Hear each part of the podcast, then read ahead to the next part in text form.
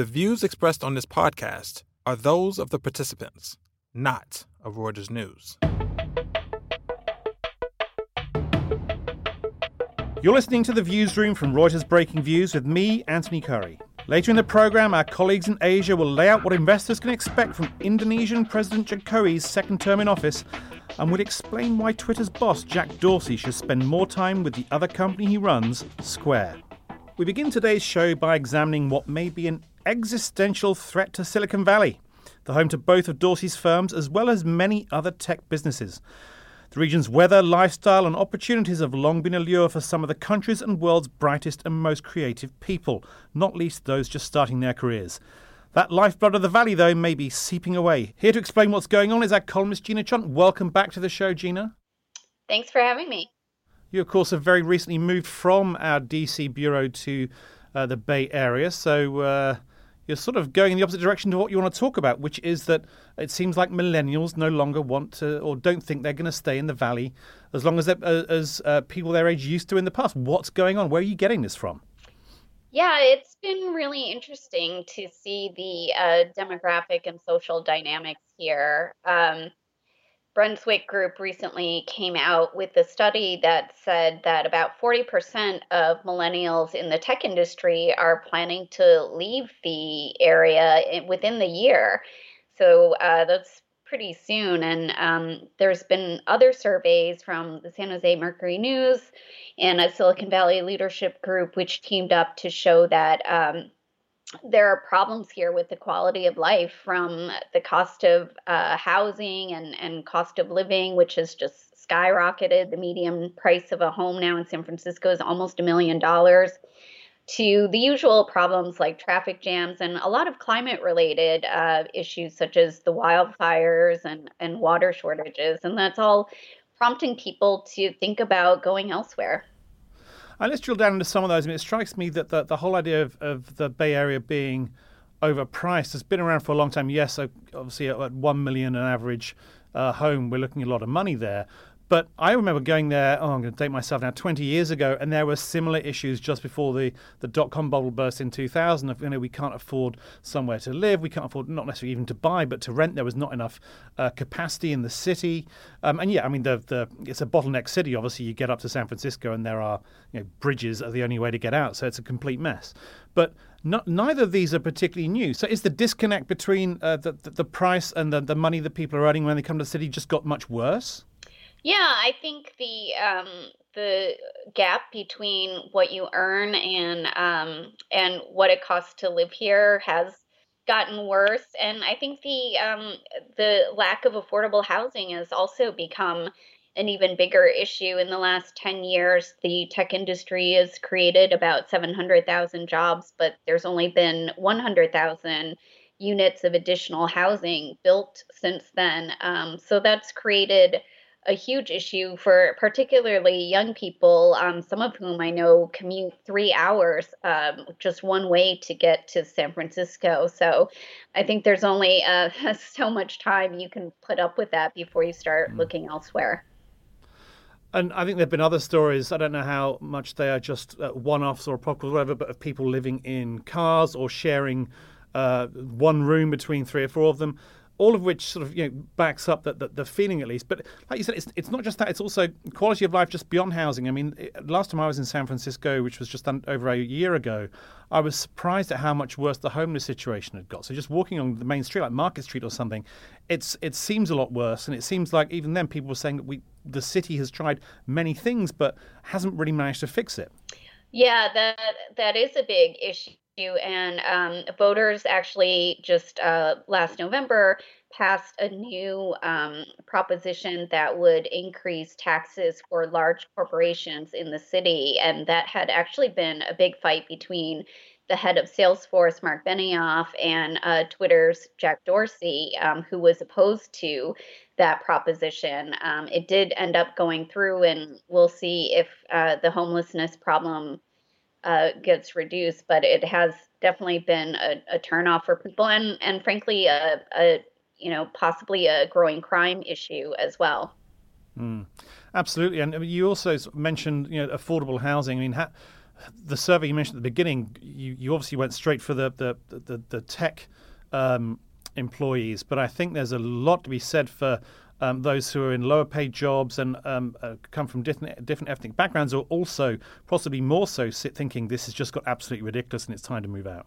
Yeah, that's right. I mean, if you're a, a teacher or a longtime resident here, um, you're basically being pushed out for uh, more expensive homes. And the San Jose Mercury News uh, survey showed that, um, particularly African Americans, I mean, uh, I think it was in the sort of 70 to 80% range, where they're actually looking to also move from the area. And more than 50% of Latinos also said the same. So not only um, are the young people thinking about leaving, but also the, what makes San Francisco a diverse and more vibrant um, mm. population and culture is is also being um, threatened. Mm. And you mentioned obviously climate, and sort of you're getting onto the area that, that I find most fascinating. But you know, obviously last year we had uh, the big uh, Camp Fire wildfire just north of the city. I think the, the city was blanketed in smoke for quite some time. So obviously there was this big reminder, just this survey was being done, that climate is a big issue. They've just come off a multi-year drought, and they've had pretty good snowfall this season, I think. But nonetheless, the longer-term fears of drought, water shortages, even flash floods is getting higher. That adds to the earthquake risk, which we've long associated with the region. So um, that's all building up. Do you, do you think that though that, that that all the climate issues are very much focused on what happened last year, or do you think that's much more deep set in people's minds now when they think about where to live? Yeah, I think especially the wildfires had such a long and big impact. People are still trying to recover from that. And that has really, I think, made people rethink um, where they want to live long term, given um, some of the climate related risks that you mentioned. Now, of course, the corollary to this is it's all very well saying they want to, they may well leave, but where do they go? And I think if I think about tech areas, there are obviously several we can think of around the country. You know, there's tech centers in um, North Carolina. There's tech centers up um, where some of the car companies are up in Michigan, and you know even down in the Southwest as well. But which also have their own issues, some of them with water and other uh, problems that you've mentioned already. But they are at least, or they should be, rather more affordable. But how likely it is, do you think, that people that that many people will move there, and more importantly, I suppose, that companies will relocate? Yeah, I think uh, people are talking about um, how much harder it is to recruit now in the San Francisco area, um, not just young people, but also chief executives and sort of C suite level people. So I think that is causing both um, workers and companies to rethink where they want to be. Um, we saw the parent of North Face leave the uh, Bay Area last year. They went to Denver, which is um, one uh, hotspot that's trying to attract some of these companies with uh, tax incentives and other packages. As you mentioned, the sort of Raleigh, uh, Durham, North Carolina area, especially because of its concentration of universities, is also seen as an attractive place. Uh, Austin, right. Texas, um, is already seen as sort of a hip spot and uh, a place where some of the um, particularly young people could move to. So San Francisco is definitely getting a run for its money, and I think that could that competition could increase in the future. So, what does the city do about this? Do you think? So, uh, the San Francisco area, the local politicians do recognize that this is a problem. Uh, the issue is what to do about it. And there's a lot of infighting about that. Even just the affordable housing problem and the homelessness problem has caused big fights between the mayor and the board of supervisors, which is essentially the, the city council here. The mayor has tried to do a lot um, in terms of putting new homeless shelters and other um, sort of centers in the area, but that's sparked its own protests from the residents who right. live around those proposed places. So it's they're really stuck between a rock and a hard place because um, anything they suggest to solve it seems to also come with its own problems. Well, Gina, thanks for talking us through that. I'm sure that's going to be a, a great opportunity for other cities in the country, as you mentioned, to try and steal some business and some residents away and some tax revenue. Now, stick around though, because now I want to talk about a couple of more specific companies and one of its bosses. Let's think about Twitter, which had a gr- pretty good week this week. Chief Executive Jack Dorsey escaped unscathed, largely, from a meeting at the White House with one of the platform's biggest users and complainers, President Donald Trump. And the company had a surprisingly good set of earnings, which led to a 15% jump in its stock price, which it managed to retain as well. That's pretty good. But Dorsey, you reckon Gina should be spending more time elsewhere? What's wrong with, with him just being at Twitter? Well, the problem is he's not just at Twitter. He has uh, two chief executive jobs to juggle, both uh, at Twitter and also at the payments company Square, which he also uh, co founded uh, back in 2009. And since 2015, he's been running both, which you know, is a tough order for any um, chief executive. Um, and Dorsey's obviously more talented than than a lot of them, but it's still been a lot for him. And Twitter, especially, has had to deal with a lot of problems since then, and it's shown in its stock price. At the same time, Square has actually been surging, and while Twitter did have a, a good earnings for this first quarter, um, Square is much farther ahead and investors are rewarding them for it. Yeah, I think it's fair to say, looking if you dig down a bit into Twitter's earnings, I mean, half of its net income came from a tax break, I think, and it also said, look, you know, we've been cutting costs, but we also deferred some costs uh, so that uh, the income looks actually better. So it's it's not as if it's um, necessarily sustainable at this level. Um, but like you said, you know, he, because he runs two companies, which of course we generally think is a very bad idea. I mean, it's bad enough having someone as chairman and CEO of one company, let alone to be CEO of two separate ones. Um, but you're right. I mean, he's had to do a lot of damage control at Twitter. Maybe not as much as Mark Zuckerberg, um, his counterpart at Facebook, has had to do. Um, but I agree that he, he needed to be there, and and payments is a i mean it's not an easy business to be in there's a lot of competition there and square didn't make money last quarter but um, maybe Square just kind of runs itself more more easily. I mean, maybe he should just stick to to Twitter, despite what you're saying about going to Square. Yeah, there's um, a question of where he's had more impact and where he's been more effective. And Twitter does seem to have uh, stabilized a bit in terms of, you know, getting a handle on um, fake users and all these bots and uh, trying to get a sense of, you know, what the genuine user base is, which actually did managed to grow uh, in the first yeah. quarter, so that's definitely good news. But Square has uh, really taken off, and uh, just recently with its new Cash app, which is basically its its money transfer uh, service, it's had more than two million uh, downloads for the fourth straight month in March, which is more than Venmo. So it's really um, figuring out uh, products that customers want and like i said investors are really rewarding them from it for it. If you see where square's share price has gone um, since it went public in 2015 it uh, the stake that uh, jack dorsey owns which is about 15% he's earned almost $4 billion in paper profits just off of that alone um, which pales which is much more than um, what he's made with his uh, square investment or his twitter investment do you think he really should start saying to himself uh, and to his investors, it's time for me to choose one or the other, or at least to spend more time at Square? I mean, like I said, it's done really well, but arguably, I suppose it could do better if he's putting more time into it. Yeah, and I think uh, it's paying off in terms of, again, the new products uh, we're seeing. They also have a new free debit card for small businesses that's become pretty popular. And it seems like that's really where the momentum is and could benefit from Dorsey spending even more time there to really get the company to its full potential, which seems to be pretty high.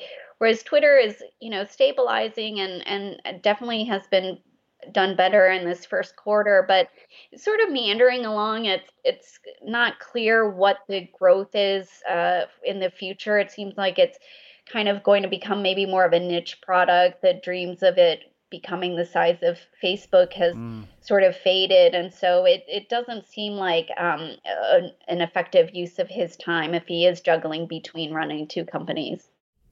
And if if he does decide to spend more time at Square or even you know down the road decides to leave one of them, I mean, let's look at Twitter. I mean, is does it have a deep enough bench of people who can step up and be more of the public face, whether as a second in command or even over time as, as the next chief executive?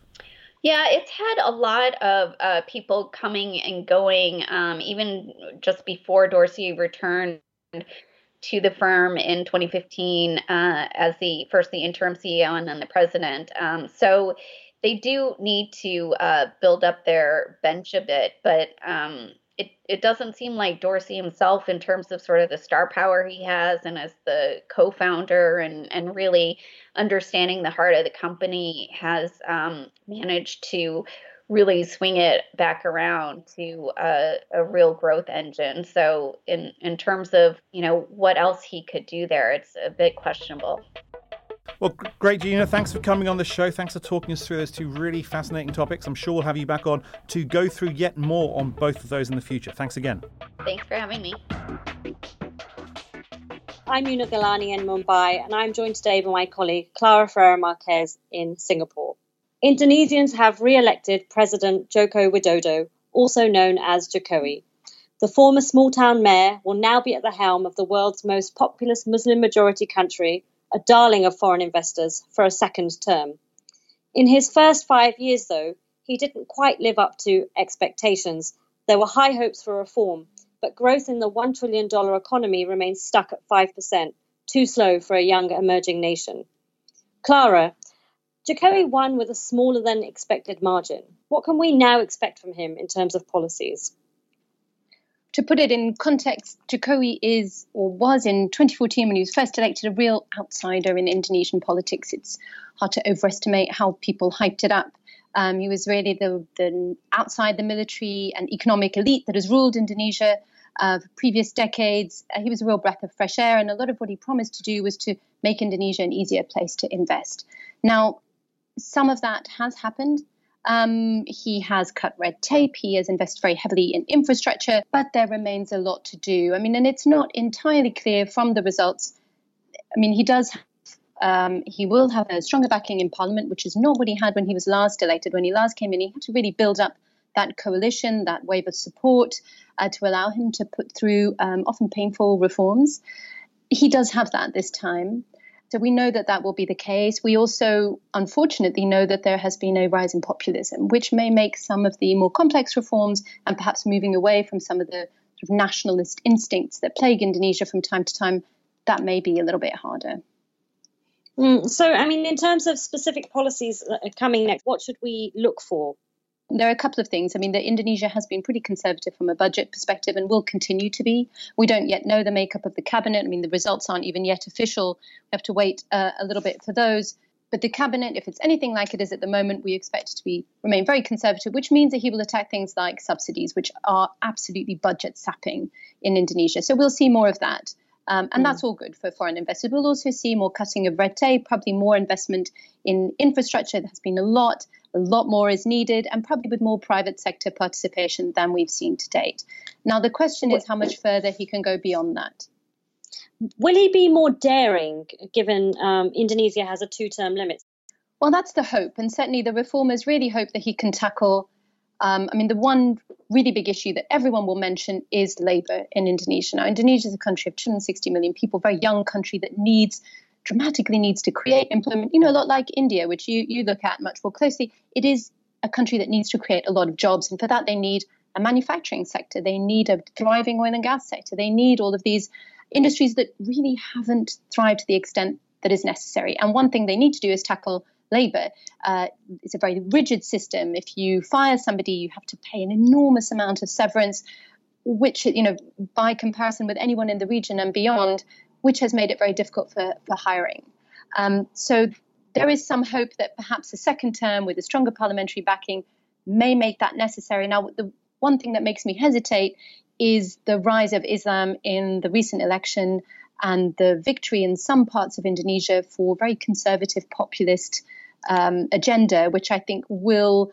I mean, we've already seen a little bit of evidence of that in his first term. My concern would be that we would see that increasing.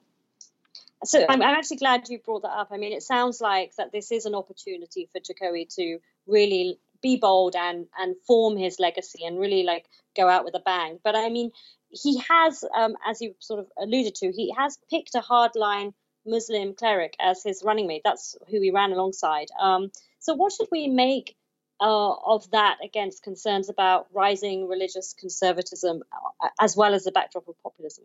I mean, there's reason for so there's two separate. They, they aren't necessarily always related. So you've the sort of populist, nativist, nationalist instincts, and then the conservative Islam. In, in, Indonesia traditionally has a very moderate and um, accepting form of Islam, Islam Nusantara. The more um, conservative elements, which we see with the Prabowo Subianto and the parties that have supported him, have done very well in, um, in more conservative parts of Indonesia, including in the very region that Jokowi's um, vice president comes from. So that that is worrying. Um, also, we've seen it, for example, in the move uh, later. Um, he reversed it, but the move to pardon the Bali bomber. So things like that are a little bit um, a little bit concerning for, for what may be to come, given that in this election, Islam really has been an issue that in a way that it wasn't in 2014. That all sounds really interesting, and certainly there's a lot to watch. Um, thank you so much for joining us, Clara. Great. Thanks, Una, and thanks, Clara, and thanks also to Gina Chon for coming on the show to talk about all things Silicon Valley. We extend our gratitude also, as always, to our producers Freddie Joyner and Andrew D'Antonio, and thanks go to you, our listeners, for tuning in. Check us out every day at breakingviews.com, subscribe to The Viewsroom and our other podcast, The Exchange, on iTunes, and please do share your opinions about both of our shows. Join us again next week for another edition.